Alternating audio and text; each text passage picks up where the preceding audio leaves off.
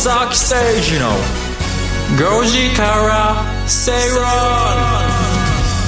3月29日水曜日時刻は5時を回りました。皆さんこんにちは吉崎誠二です。水曜パートナーの新山千春です。水曜アシスタントの新宮志保です。そしてこの番組のリサーチ担当してくれます向井さやさんです。よろしくお願いします。よろしくお願いします。吉崎誠二の5時から正論5時世水曜日はビジネストレンドやライフスタイルの話題を中心に番組を聞いてためになる情報をお届けしていきます。ためになる情報はい。今日のためになるその1は何ですか？東京久々に晴れました。ああそうでしたね。そうですね。今日はいい天気でしたね。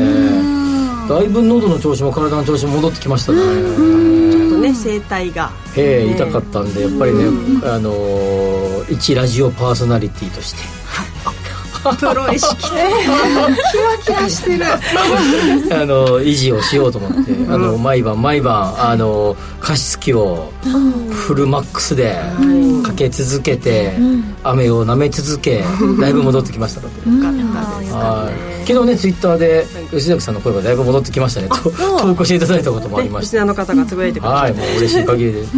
そんなに心配かけて嬉しい限りですね。安心してるんじゃないですか。あ今日良くなってる。記憶なってるんですね。聞き取りやすい。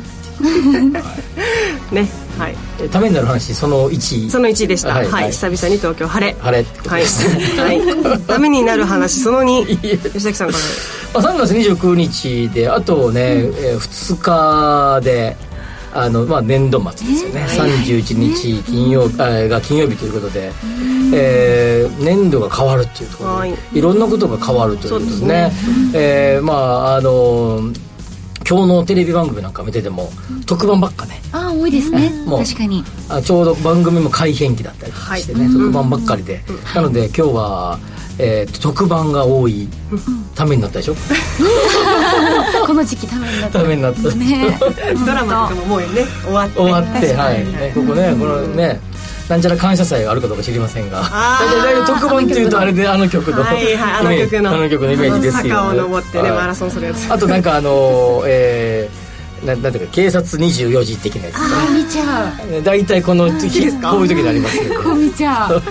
ねえ本当に。あのお使い子供がお使いに行くとかね。泣いちゃう。ほぼ言ってるそれ。子供が子供がねあの2回目じゃなくてね。理解初めてだ初めてだ初めてだ。初めてだではないか。初めてだ初めてだから面白いよね。と特番ってなんだろう固定特番って言いながら、あの固定されてるよね。あ改編期。ーそうですよね。うん。全く新しい特番とか見てみたいもんだね。おお全然違うぞみたいな。ああるんですか？そういうのテレビ業界では。でもちょっとなんか最終回に近い番組だったりとかそういうのも気になったりとかして、ね、私今こうねちょっとニュース番組朝のニュース番組がん。17年間やられてたうん。加藤さんが終わる番組あるじゃないですか。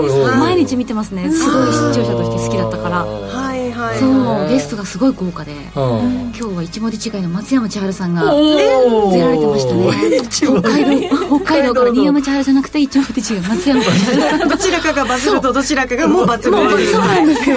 すごい今日私バズってないかなと思ったんですけど、すっきり新山千春、あ、間違えた松山千春だけど。ありましたねそういうことも。ね北海道からは花束を持って加藤さんいに。いらっしゃってましたよそうですあのー松井山千春さん松山さん違う新山じゃない。新山じゃない方で。千春さん。面白いですね。そのお話すごい好き。僕も好きですね。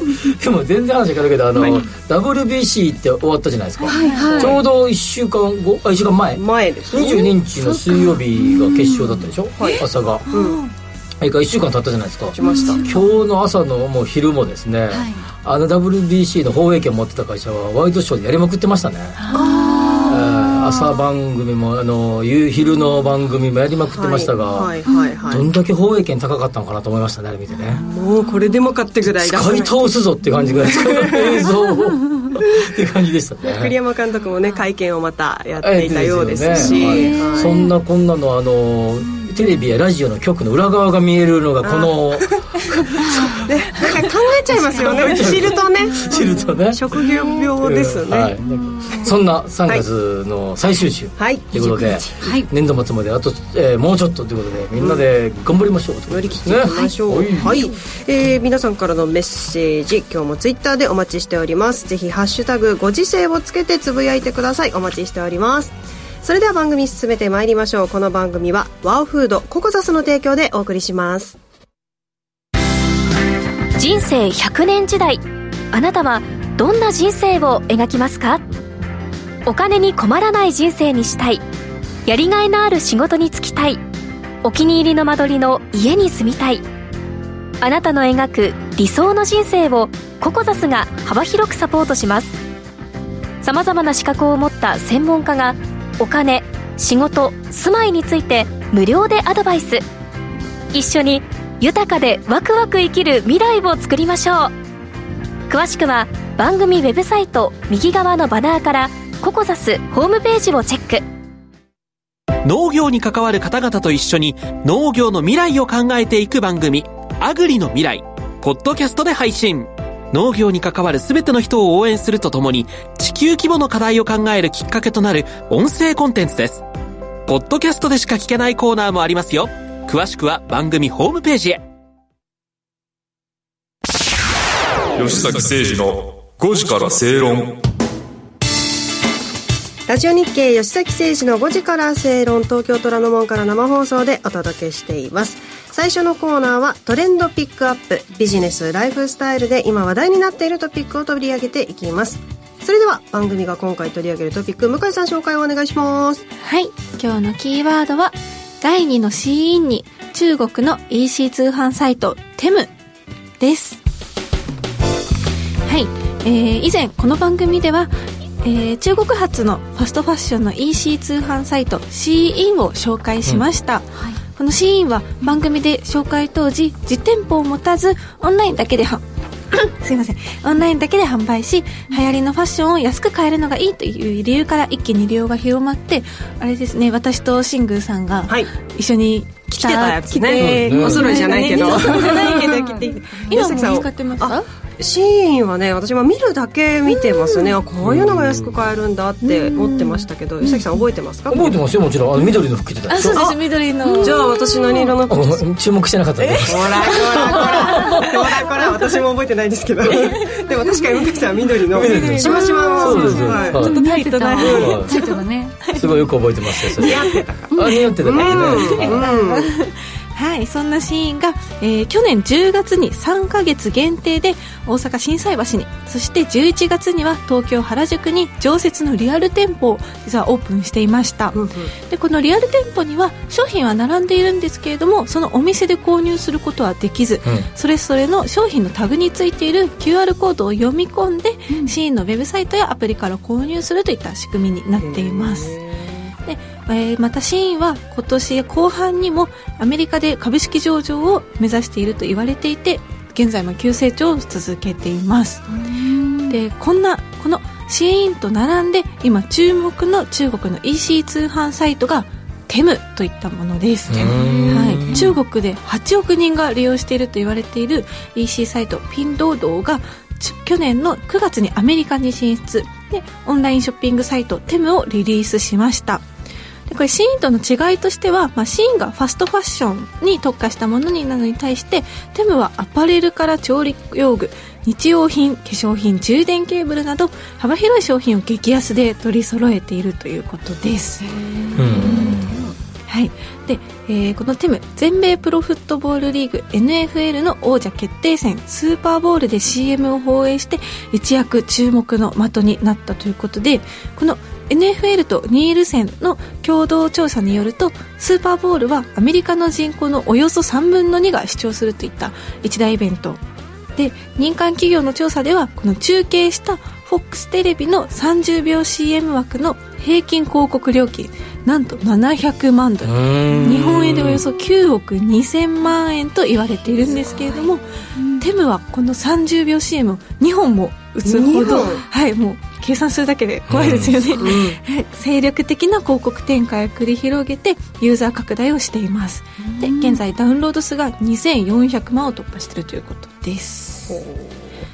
はい、今ちょっと私もアプリをダウンロードしてみました、うん、あのご紹介あったようにシーンは本当にファッションもうアパレルだけですが、ねうん。うん、えー、テム見たところおすごいいろいろとありすぎて何をあげればいいかわからないぐらいあります、うん、こでもいろんなメーカーの、えー製造が結構中国で行われてるじゃないですか、うん。多分まあそのノウハウが溜まってんだろうね。だからいやいろんなものをその、まあ、日本でいう100円ショップ的な、ああいうところで並ぶようなやつの製造とかもね、だから幅広いラインナップこうの揃えられるんだろうね、へー。まあ、つ世界の工場と呼ばれた中国ですから、うん。まあ、そこで培ったえ製造ノウハウ、まあ、安く作る製造ノウハウっていう面かはい。はやっぱりここで生かされてるんでしょうね、ん。まあ、それを集めればね、一つのショッピングモールができるのも分かりやすい話だよね、そうですよね。まあラベル取ればいいわけでしょ？ドキ。ですよね。あのいやあくまでイメージとすれば、うん。作り方は同じような感じで。うんこの安さ佐々木さんもおっしゃってましたがどのくらい安いかと言いますと？はい、えー、多くの衣類衣服や靴がほとんど10ドル以下で買える。うん。キッチン用品はだいたい1ドル。で驚驚くべきは1セントで買える商品が並んだページもあるっていう破格の、はい、値段になっててなんかこうネットで口コミみたいなのを調べてみるとアマゾンで同じような商品が並んでるものもこうやっぱりテムだともうより格安で売ってて商品も届いたみたいなブログとかも上がってましたね、結構こうあの売れてるんだ。売れてるっていうことですね、ね。ダウンアプリのダウンロード数は2400万。はい。ここを経由しての売り上げがいくらかわからないけれどももう結構あるんだまあこれはなのでその例としてスーパーボールの CM2 本も打てるぐらいはっていうことなんじゃないですか、まあ、宣伝費とね売り上げは違うかもしれませんけれどもね。30秒 CM ってすごいですね。ね。15秒4回に分けなかったんだってそうねそうねそうね、うん、長い2ですね、本出したんだねな毎回話題になりますし、うんでもこれ日本で起こった日本でデフレ化って広がったじゃないですか。デフレ化。あのファストファッションが広がった時、はいはいはい。で2000年代の前半っていうのは、結局、えー日本の中でいろんな製造業の工場が、まあ、アジアの各地に移動してそこで安い人件費の中で安い原材料調達を行ってそれを日本に持ってきていたので、まあ、日本の中ではい。物価がどんどんどんどんこうや安い方向に流れていいくとはいう中でこれが世界中にこうこの手のですね安いものが広がってくるとアパレルのファストファッション化だけじゃなくてそれ以外のものにの、えーなんていうかな上昇圧力が止まってくるっていう可能性もあって、まあ、せ全世界でフィーバーするような感じになればこれが、まあ、全世界的に今はインフレですからそう,、そういう意味じゃねどうなるのかなって気もするけどね。新山さんあのまつげに塗るマスカラこのテムでいくらだと思いますか？いくらだろう？日本だとドラッグストアだと大体1500円ぐらい？ですよね。がね通常？はい。えどのぐらいだろう？半額ぐらい？あ違います。違う？えー私が今見ているものですが、うん。1ドル52セント。えマスカラが200円ぐらい。安い。安すぎですよねちょっとね。ね。こうそれでひ品質が担保されているとするならば世界中にデフレの流れが生まれるかもしれないっていうだからね。品質ですよね。あとは問題は。どこどどれまでどれぐらいいいのかっていうのは、うん。まあ、こだわらないのかな。私もなんかちょっとなんか調べたら、うん。その配送にもちょっとこだわりがあるみたいで二酸化炭素をこうオフ、うん。あのセットしますとか書かれてるラベルがあったりとか、環境にも多分ちょっと取り組みをねあの配慮されてるのかなとは思ったんですけど、うん。まだ買ったことはないんですけど、インストールしてみようかなって思いました、はい、あの今はですねまだ日本では買うことはできないようです、ただ。ね、はい、あのアプリのダウンロードはできて、あの US の、まあえー携帯の番号を入れなきゃいけないといううん。今、はい、流れになっているようですが、へー。はい、注文できるのはアメリカ国内のみとあじゃあで日本中国ももちろんもちろんできるんでしょ？中国ではリリースされていない、あそうなんだ。中国の会社がやってるだけなんだ。はい、へそうですね。ー会社がアメリカに進出してっていうそうなんだ。形ですね。世界中を席巻するかもしれないね。うんこれから来るかもしれない、うん。で今後はヨーロッパなどにも拡大していく予定があるそうです、どうなんですかね。やっぱ僕はよくわかんないけど化粧品とかその手のものってどこどこのブランドを使ってるっていうことはやっぱりあれなんですか？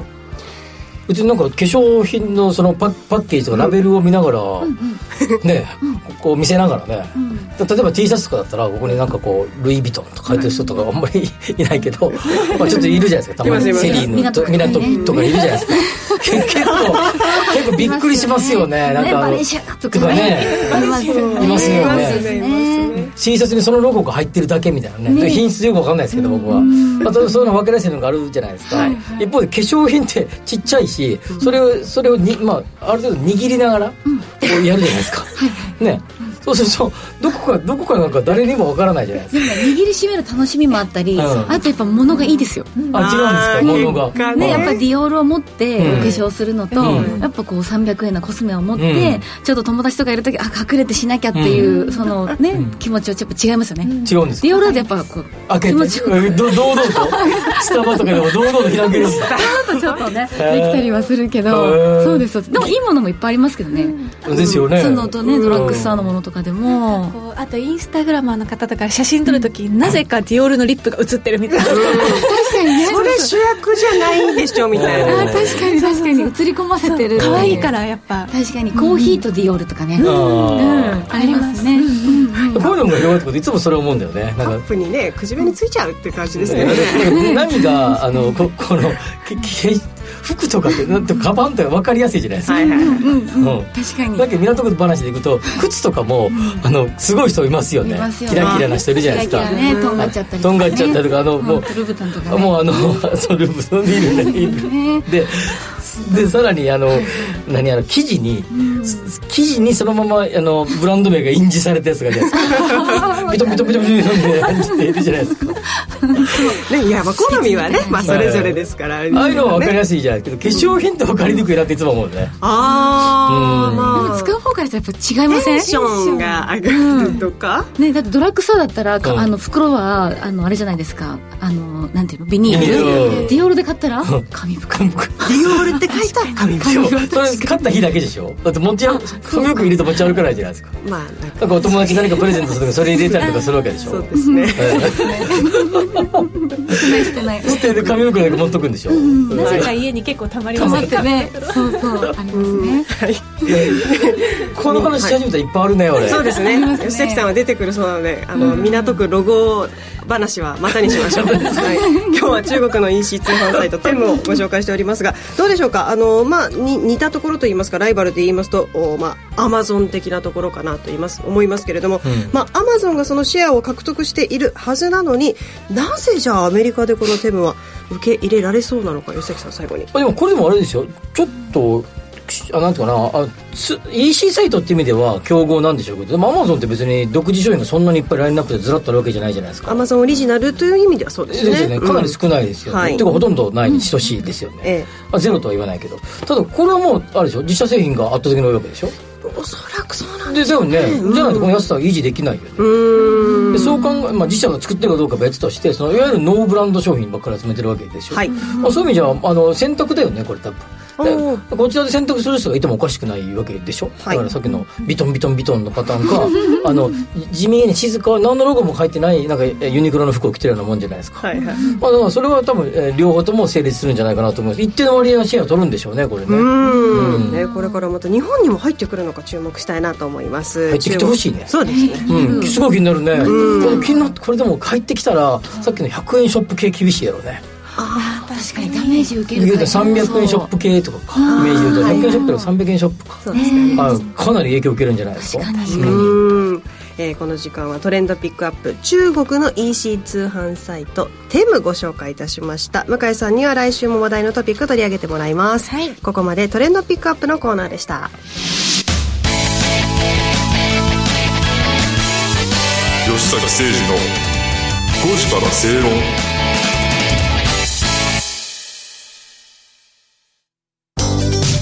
ワオフードのプレミアムなコールドプレスジュース。オーストラリア産のオレンジを現地で加工低温輸送でみずみずしさはそのまま。絞りたてのようなすっきりとした味わいです。飲み終わったらそのままゴミ箱へ。ラベルもリサイクルできるので剥がす手間はかかりません。冷蔵庫にあると嬉しいこの一本。地球と体が喜ぶ未来を作る。バオフード。ESG、時々耳にするけど何から始めよう。そんなあなたに。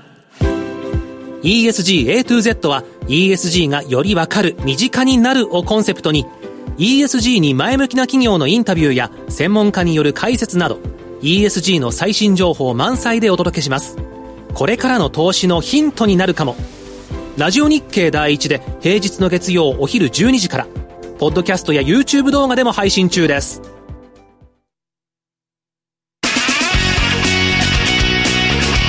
吉崎誠二の5時から正論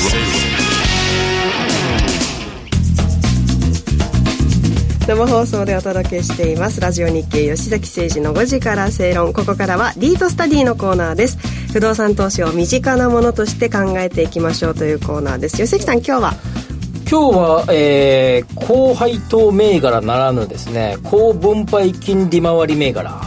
高分配金まあ、配当と同じ扱いの分配金利回りですね、はい。賃料の、えーだとか、えー物件を売買した時の、えー益ですね。プラスの益を、えー元にしてそれを、まあ、分配していく、えーまあ、10%以内に、えーだけ内部留保して残りは全部分配金として返すっていうのが J リートのルールですから、えーそれの分配金の、えー利回りですね。つまり総仕口価格との割り算がしたものが分配金利回りですが、はい。それの高い低いですね、まあ、この3月の決算期になってくると、えーちょうど高配当銘柄の株式がうんちゃらかんちゃらっていう話題になりますが、はい。まあ、それと同じようにですね、まあ、いわゆる高配当金、えーの銘柄みたいなイメージでのご紹介とはいいうことになります、一つ目がですね8975 8975 1号フィッスリートはいですね、えーこれがですね、えー昨日の終値でですね、えー、6.48%でしたね。昨日、えーが933ぐらいだったと思いますね、えー今日の終値が9万5400 400円。円、はい、今日さ最この新52週の高値がつきましたね。はあ、はあはあ。このところずっと上がってます。えそれで6.48で、えーオフィスがえー97%のリートですが、えはい。えっと、この間ですね物件の入れ替えを少し前にしてですね結構ドーンとですね、えープラスの益が出たんですね、うんうん。あはい、そのことによる、まあ、ちょっとした特特別、まあ、株でいうと記念配当みたいな感じか。うんがあってですね利回りが高くなっているんですね。それで、えー4月が決算で4月末の予定の分配金が4132円なんですね。はい。でその前とかあその後その次の期の予定されているのが1916円。その前2000何百円で、まあ、まあ2000円前後で来たんだけど今回だけ4132円ということで先ほどの分配金利回りは年の単位で見るので、はい。えー、とこの4月までの期それとその5月から始まる期この2つを足してさっきの6.41あ6.48%なんですが、はい。こここだけ見ればですねもっと高い利回りっていうことですよね。よね。はい、だから要は半年だけ持って4.42%昨日の終値でベースでいくと。ということは、このまま単純に倍すれば8.8%とかなると、えーいうことになりますよね。あそんなことありえないですけどね、理理屈計算上だけですよ、っていうふうになるというまあ、えーすごく美味しい、えー銘柄ということではみんな買ってるということで、えー4月うーが決算なんでまだまだ全然間に合いますからね、ということでめちゃくちゃ今上がってます。上がってますね。めちゃくちゃ上がってます、はい。一時期ですね、えー、9%、8%、9%ですからね。すごい。あもうすごい、もう一気に上がってます。まだ、まだそれでも6.48ありますからね。まだ買ってもいいかもしれないですね。うんはい。でも、多分この後下がる可能性もあるけどね。そうですね、はい。今日の段階で6.34はい。さっきのあの、金が上がったからね。あ。昨日933ですよね。今日954です。うん、はい。ということで、先ほど言った言いましたように、主要5区がメインで、えーのオフィスのリート。はい。まあ、よく、えーまあ、それほど大きくないビルに1号なんとか、ひらがなで1号なんとかビートね。見ますね、あの人、あの、えー、とウェイトリフティングのあの、えー女性の、えー、三宅さんだっけ、はい、あの方があのイメージガールイメージガールで合ってるの？かわかん。ないけどあのイメージキャラクターっていうね。はい、ですか。あのあの方のあの、えー写真がよく出てますね、うん。はい、いちごグループはね。はい。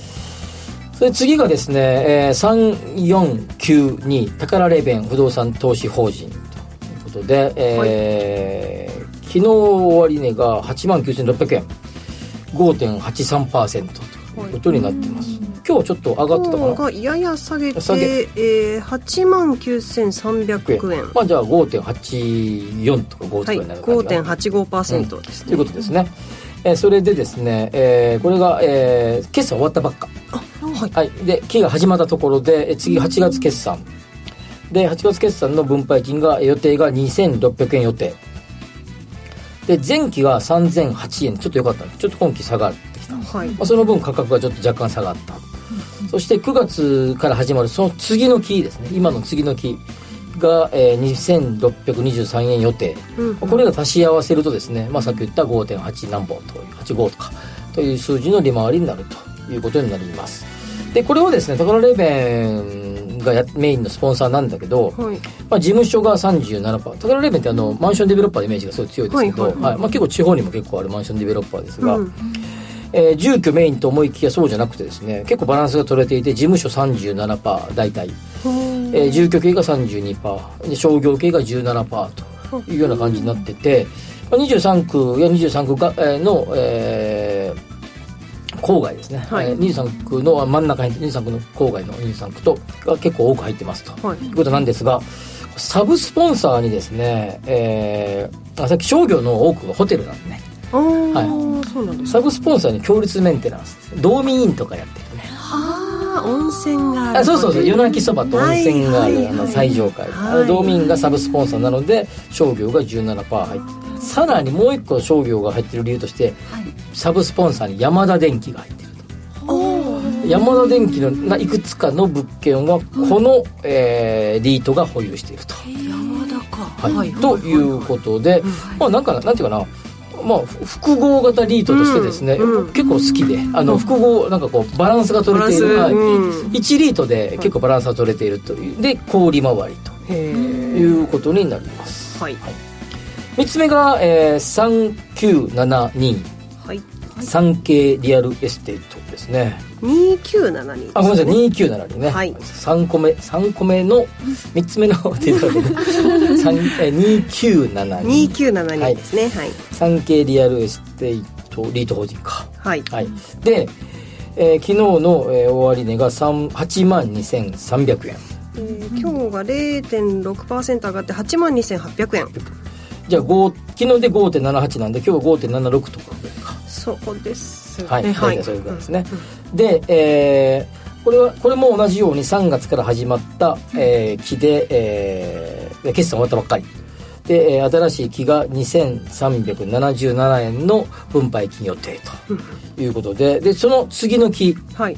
もう2つ足し足さないと年間の利回りが出ませんが、えーが未定。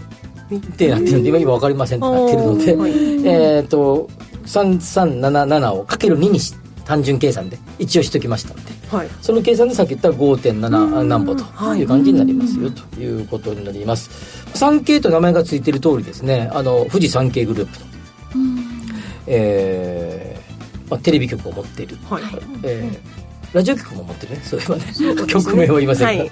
えーとか、まあ、あの富士山系グループ新聞社も持っているが、えーの、えーメインスポンサーということで、まあ、14個しかないですね、まあ、結構小型な、えーリートになっているということになります、えーでまあ富士山系、まあ、これビルが多いと思うので、えーオフィスビル中心で86.6%ホテルが、えー、13%程度というような感じで入っているリートということになります。でまあこの3つの紹介したんだけどちょっとえ昨日ですね、えー冒頭で喋った8975のリーいちごリートあのいちごオフィスリートですね。一応はい、があ昨日はごめんなさいえっ、と一応オフィスリートがこれ今回だけポンと伸びて昨日からどんどんと上がってきているので、先ほど言ったあの、まあ、ぜひちょっと注意しておきたいのはあの4月で配当で皆さん配当狙いで買ってると思うので、はい。まなんかあったらあのあのその権利落ち日を過ぎればあはい。下がる可能性もあるんだけど、うん短期保有にはドカッと入れてもですね短期保有的にはいいのかなとうんいうような感じはしますが、まあ、一部を、えー上がってる間に売って一部は、えー配当金をもらうというような感じで、えー攻めてちょっとまあ若干、えー攻めてもいいかな銘柄ただタイミングミスすると痛いよというような感じはしますね。はい、えー、今日は高分配金利回り銘柄ということで8975いちごオフィスリート投資法人3492タカラレーベン不動産投資法人そして3972サンケイリアルエステート投資法人ご紹介しました。嘘です。ごめんなさい。2972ですね。2972失礼しました。失礼しました、えー、一番若い向井さんがすぐに気づいてくれました。脳が働いてる。ありがとうございます、えー、このコーナーではリートについての疑問質問も取り上げていきます。番組ブログにあります。番組宛てメール送信フォームからお送りください。ここまでリートスタディのコーナーでした。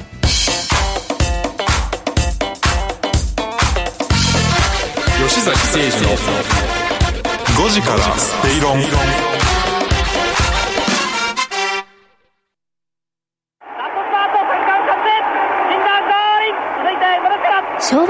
2009年東京オリンピック開催。熊2番手3馬身リードして5勝ちました昭和48年石油ショックでガソリンや紙などが品不足さあ頑張るぞキャップ抑えホワイトストーン平成2年バブル経済崩壊で株が大暴落ディープインパクトディープインパクトここでかわす平成17年東京秋葉原に AKB 劇場がオープンアーモンドアイ先頭に変わった。11番アーモンドアイ三冠達成ゴールイン。平成30年大坂なおみ全米オープン初優勝。ディアリングタクトリードを取って1着でゴールイン。そして令和の時代。コントレイルだゴールイン。時代とともに競馬とともにラジオ日経。スタートしました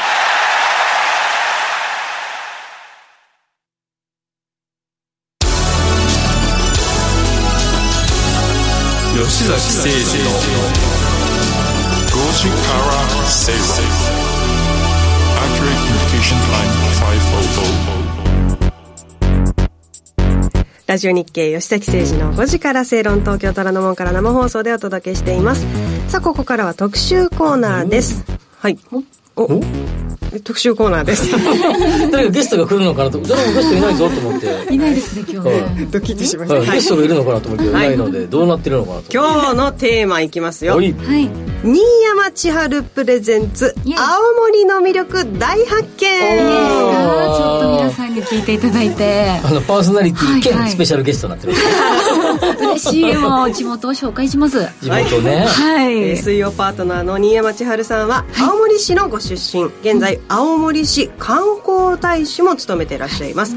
これまで番組でも青森弁を披露していただくなど、はい。えー青森愛あふれるトークをしていただいてますがそんな新山さんに今日は青森県の魅力をおすすめ旅行プランの紹介とともにたっぷりと語っていただきます。ちなみにブランド総合研究所調べでは、都道府県魅力度ランキング2022で青森県は19位となっています、私は納得いってません。本当上ですね。本当は。本当は。そうなんですよ、はいなので、はい。そのこう魅力をもっともっとね、うん。あの皆さんに知ってもらいたいと思って、もうちょっと一回なまれば戻れなくなるんですよ。なので今日はこのままいきます？すごい。ですねすいませんだからなまればダメなんだって。戻れなくなりますから。わかります？皆さん。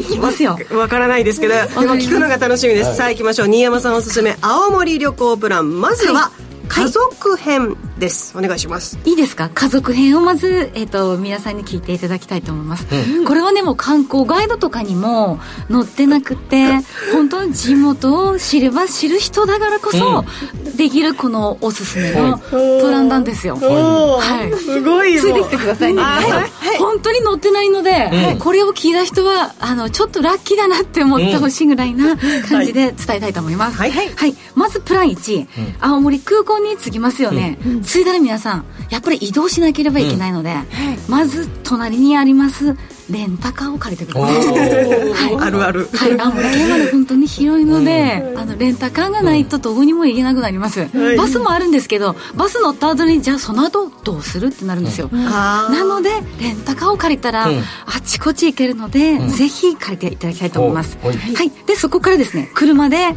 20分ほど行くと、青森県立美術館っていうところがあります、んうん。はい。ここにまず行ってください。ほいはい。まずねあのどういうところが魅力なのかっていうことをねよく聞かれるんですけれども、本当に見ていただきたいのが、シャガールの絵いやえってなりますよね。青森弁で青森シャガールになるんですか？シャガールの絵。はい。シャガールの絵がね本当にいや笑わせたくて言ってるんではなくてですよ。本当にすごいんですよ。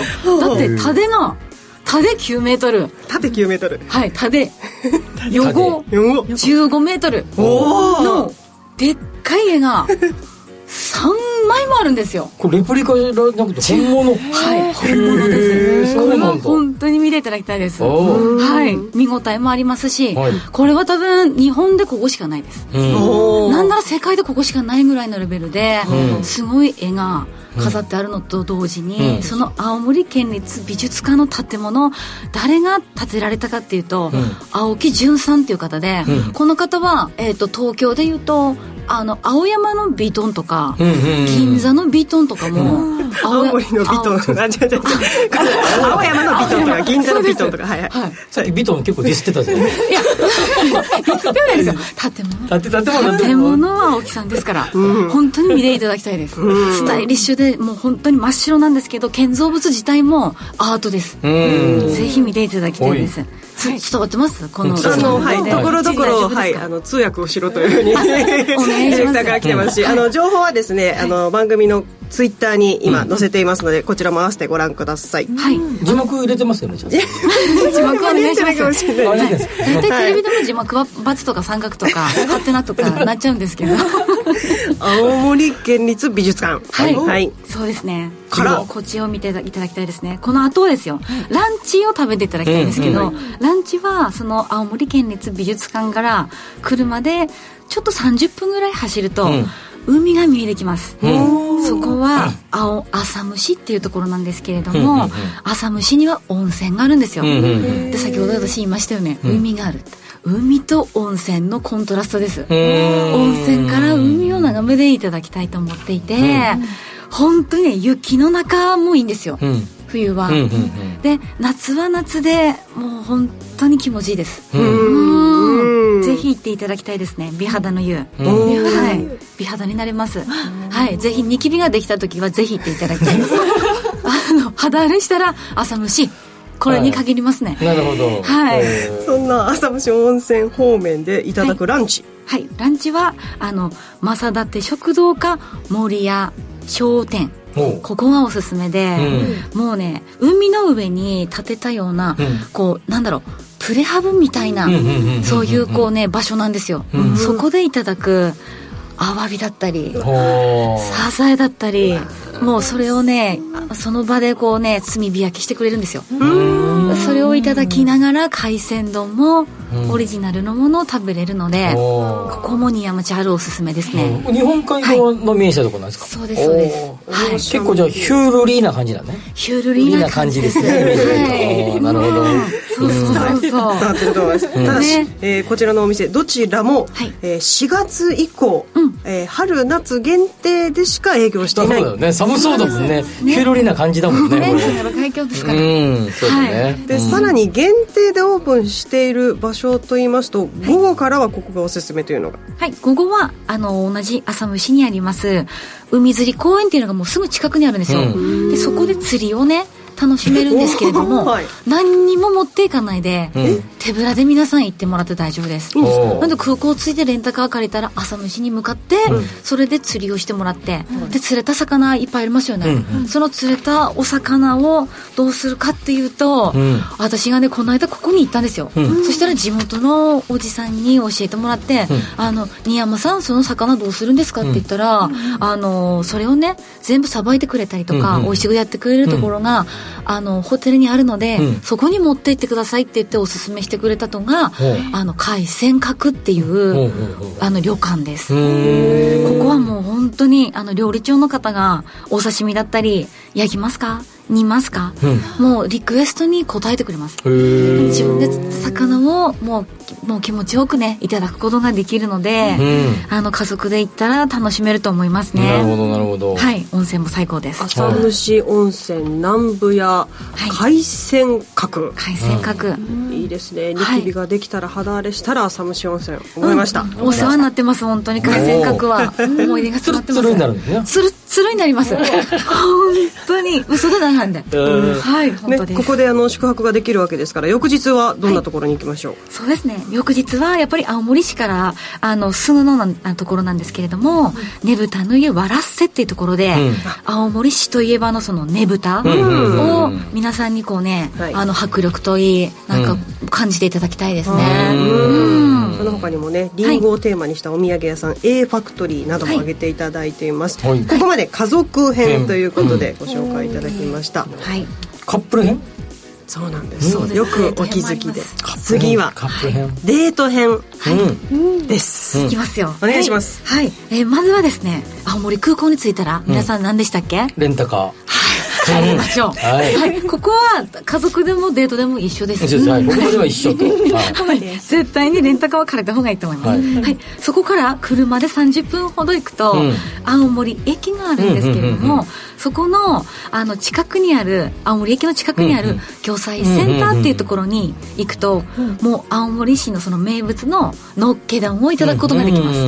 うんそうなんです。のっけ丼はもうね本当にこうあの市場の中をこう自由に回って、うん。青森が誇るこうホタテだったり、マグロだったり、お惣菜だったりいろんな海鮮がねたくさんこうあるんですけど、それチケット制なんですよ、でチケットをまず買って、そのチケットを払ってあじゃあマグロ大トロですか？あ大トロはじゃあ2枚になりますって言ったら、チケット2枚渡すんですよ、そうするとその自分の白米の上に、大トロがドンって乗ったり、ホタテをドンって乗ったりとか、好きなアレンジができるうん。海鮮丼が、へー。はい、作ることができて私もこれ関ジャニさんの番組で行ったりとか、うんドラマでもここよく行きましたおね、ー。はい、青森といえばの場所になるので楽しめるとうんうん。思います、青森のっけ丼を食べてはい。どこに行きましょうか？はい今後ですか？はい。今後はやっぱり先ほども言いました。シャガール。どこですか？皆さん覚えてますか？青森県立美術館。正解です。はい。派が9メートル横が？15あ違う正解です。そうです。15メートル。正解です。はい。ここに行ってください。はいもう絶対見てほしいのと、あと奈良義友さんっていう青森の出身のね。あそう青森出身そうなんです。その方が、あのー作られた青森に犬って書いて青森犬っていう、もうね、本当にね、あのーいい表情をしたうんワンちゃんが外に、うんあのー8.5メートルぐらいあるんですかね。いるんですけれども、すごく見応えがある作品があるので、ここでしか見れません。シャガールはいもそうだけど、奈良奈良義友さんの作品もめっちゃくちゃ高いからね。そうですね。ねそのぐらい価値が。すごい高いですもんね。高いですね。ああ独特のね、あのちょっと漫画チックな絵を描かれて。女の子の女のね、ね、はたくさんあります。奈良さんの作品も、うん。なのでそこで完成をもうたくさんこうねあの皆さんにこう感じていただいて、うん。はい。はい。でさらにはい。夕食から、あー宿泊地まで行きましょうか、はい、夕食はですねもうお忍びでいろんなアーティストさんだったりとか、女優さんだったりとかが東京からい。うん。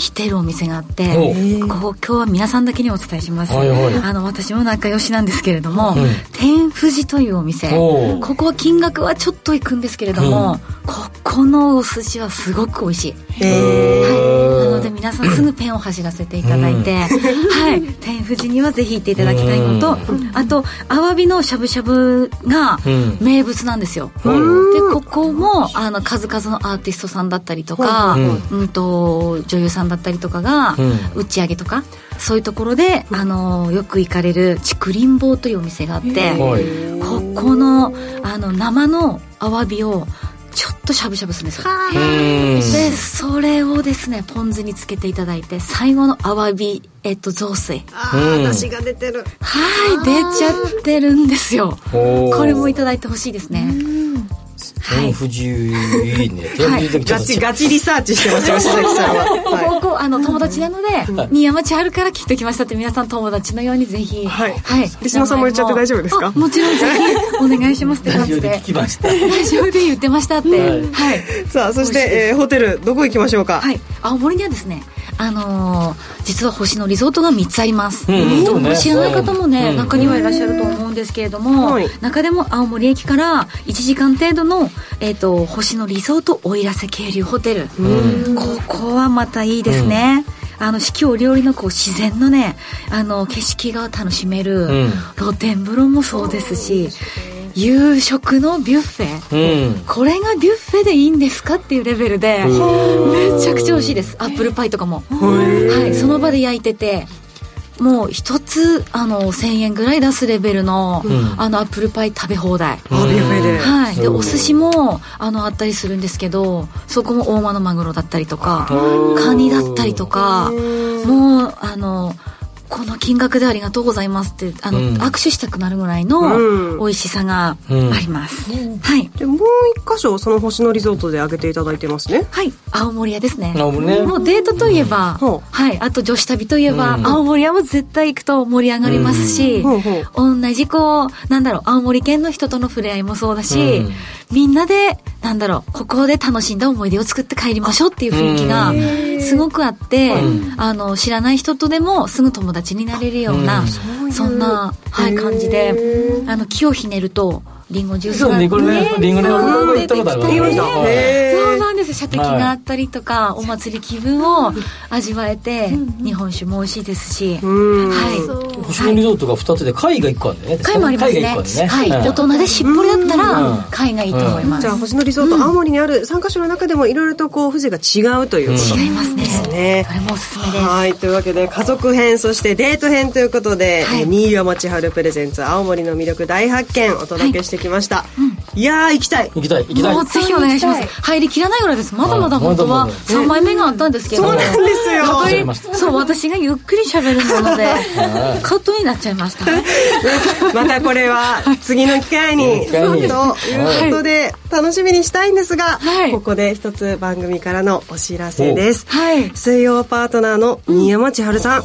本日ではい。番組卒業、卒業です。となります。ありがとうございましたお世話になりました。楽しかったです。ね、1年間振り返って新山さんどうでしょそうですね。もうこうやって最後の最後にねあのディレクターの優しさですね。古川さんがこうやって新山さんといえば青森だからっていうことで、私が本当にずっと伝えたいって言ってたんですよ、その青森の美術館がたくさんあるっていうことも、いつも言ってたんですけどそれをこうやって最後にね、尺をくれて、ね話させてくれる 古川さんの優しさにはい。感動しました、おー。う、うんそうね、長い長いね、新山さんとはね他の番組でもねラジオやらせていただいて、そうなんです。はいまあ引き続きはい。違う番組でもやってみようかな、みたいなね。そうですね。吉崎さんとはね本当に長いお付き合いなんですけど、ね。プライベートではねね。あのはいこうやってこうろ番組がオンじゃない時とかも、オフの時もプライベートの話でいつも盛り上がるから、はい。本当にいい人ですよ。ありがとうございます。皆さんも4月からも絶対吉崎さんの番組は聞いた方がいいです。私も聞きますけど人がいいのでだからやっぱりリスナーさんとかもね分かるって言ってる人は多いと思うんですけど、聞きたくなりますし、はい。正直なこう意見をたくさん伝えてくれたので、私もいつもメモしてました、はい。メモでいっぱいメモね。すごいねはい、オフィス、リね、いちごオフィスリ、リね、リットも、はい、すごい気になってますし、吉崎さんがね、言ってくださるから、やっぱメモりたくなりました。はい。綺麗な字ですよね。綺麗にまとめてる。綺麗にまとめてますよ。はい、本当に新山さん1年間お疲れ様でございました。ありがとうございました。す。この番組はワオフードココザスの提供でお送りしました。なお実際に投資をされる際の判断はご自身でしていただきますようお願いいたします。さて来週月曜午後5時からこの番組は5時から正論としてプチリニューアルします。来週以降もどうぞご期待ください。新年度ちょっとリニューアルす。るってことですね。はい。まあでもね。ワクワワクワク楽しい番組にしていきましょう。はい。新山さんも引き続きよろしくお願いします、ここまでのお相手は吉崎誠二と新山千春と、向井沙耶と新宮志保でした。来週も夕方5時にラジオ日経でお会いしましょう